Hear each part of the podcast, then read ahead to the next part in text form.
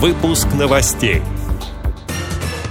Консультационные материалы по работе с тифлотехникой опубликовала на своем сайте спецбиблиотека Петербурга. Фонд соединения запустил проект о слепоглухих людях на языке тишины. В Хакасской спецбиблиотеке впервые создадут брайлевский шрифт на национальном языке. Чемпион России по самбо слепых рассказал о тренировках во время самоизоляции – Далее об этом подробнее в студии Анастасия Худякова. Здравствуйте! Консультационные материалы по работе с тифлотехникой, электронными ресурсами и средствами ориентировки на местности опубликовала на своем сайте Санкт-Петербургская государственная специальная библиотека для слепых и слабовидящих – в разделе «Консультации по тифлотехнике и программному обеспечению» появились новые рубрики.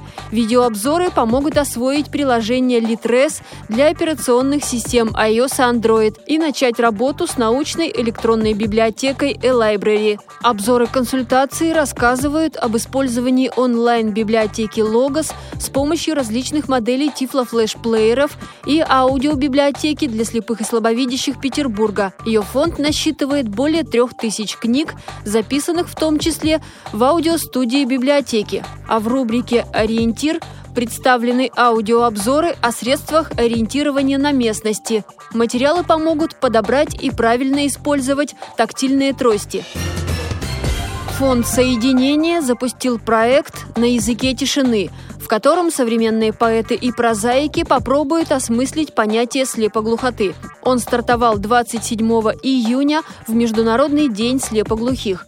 В современной профессиональной поэзии и прозе тема слепоглухоты практически не раскрыта, хотя в наше время инклюзия становится одной из первостепенных задач – Крупные культурные площадки организуют инклюзивные мероприятия, разрабатываются гаджеты и приложения для смартфонов, открываются досуговые центры.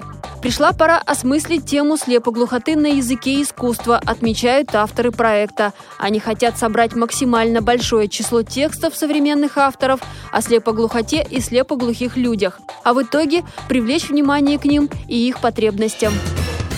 Хакасская республиканская библиотека для слепых вошла в число победителей открытого благотворительного конкурса «Новая роль библиотек в образовании». Руководит проектом главный библиотекарь Лариса Джумашева, которую вы не раз могли слышать в выпусках новостей на Радио ВОЗ. Благодаря финансовой поддержке в библиотеке создадут брайлевский шрифт на хакасском языке. Ему будут обучать людей. Два специалиста библиотеки пройдут курсы в Московском центре дистанционного образования образования.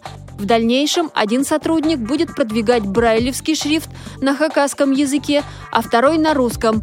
Также во время реализации проекта рельефно-точечным шрифтом издадут книгу Владислава Торосова о национальном характере, мироустройстве, этике хакасского народа. Она называется «О Хакасии, Хакасах и Кодексе чести хакасов».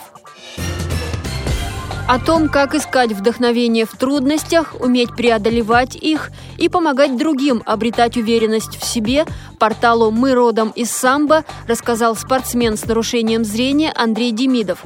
Ему 27 лет, он профессионально занимается самбо и дзюдо уже 4 года. В 2018-м завоевал титул чемпиона России по самбо и стал призером чемпионата России по дзюдо «Спорт слепых». А в прошлом году он участвовал в показательных выступлениях по самбо слепых на чемпионате мира по самбо в Южной Корее. Ранее Международная федерация самбо рассказала о тренировках Андрея Демидова на самоизоляции. Спортсмен считает, что жизнь должна продолжаться несмотря ни на что. Не надо ждать борцовские ковры, нужно заниматься где угодно и когда угодно.